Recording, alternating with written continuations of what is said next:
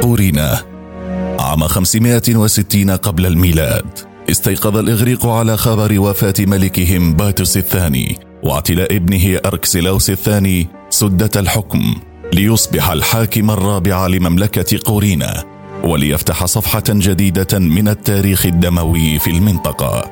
كان أركسلاوس متزوجا من ابنة عمته إريكسو وأنجب طفلا الذي سيصبح ملكا لقورينا بعد ذلك. يدعى باتوس الثالث. في عهد أركسلاوس الثاني بدأت الصراعات بين إغريق قورينا وانقسموا إلى حزبين متناحرين. الأول تقوده الأسرة الحاكمة وتدعمه آثنا والآخر تقوده جماعات منشقة من أبناء أثرياء الإغريق والذين رأى فيهم الليبيون حلفاء لهم ضد قورينا. يذكر هيرودوت أنه كان ثمة صديق مقرب من الملك يدعى ليرخوس وكان صديقا شريرا وغير مهذب. اتبع ملك قورينا مشورات ليرخوس وأصبح ظالما قاسيا وشديدا حتى أطلق عليه لقب الطاغية. وفي نفس الوقت كان ليرخوس يتآمر سرا ليصبح ملكا جديدا لبرقة. لكن أركسيلاوس الملك اكتشف مخطط ليرخوس وأمر بنفيه. غادر ليرخوس وأنصاره من قورينا وانضموا إلى جبهة القبائل الليبية الثائرة ضد قورينا منذ زمن.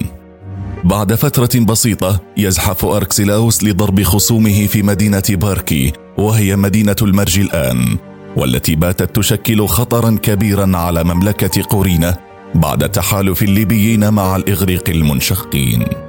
التقى الجيشان في مكان اسمه لوكين ودارت معركة خسرت فيها قورينا سبعة آلاف جندي. بعد المعركة بوقت قصير مرض أركسيلاوس. بعد شرب مشروب سام يحتوي على سم سمكة مميتة تسمى أرنب البحر.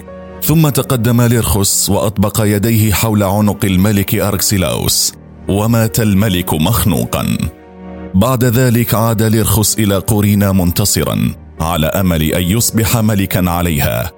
أصبح ليرخس ملكا تحت ذريعة كاذبة. بحجة أنه يحمي باتوس الثالث الإبن على الرغم من أن باتوس كان في ذلك الوقت شابا يافعا. كان ليرخوس يظهر بمظهر الخادم المتواضع للملكة إريكسو زوجة الملك السابق ووالدة الملك القادم. وكان ليرخوس يأمل أن يتزوجها. أراد ليرخوس أيضا أن يكون باتوس الثالث مساعدا له. في النهاية أرادت الملكة رؤية ليرخوس وأعطت له انطباعا أنها ترغب في الزواج منه فأرسلت خادمتها إلى ليرخس وطلبت منه أن يأتي إليها في الليل وأحس ليرخس بسعادة غامرة وجاء في الموعد المحدد. عندما دخل ليرخس قفز عليه عدد من الشبان وغرسوا سيوفهم في جسده ومات ليرخس رميت جثة ليرخس أمام الجميع وأعلن عن تولي الابن باتوس الثالث الحكم ملكا خامسا لقورينا فهل استقرت قورينا وهدأت الأوضاع بعد ذلك؟ لنعرف ذلك في الحلقة القادمة.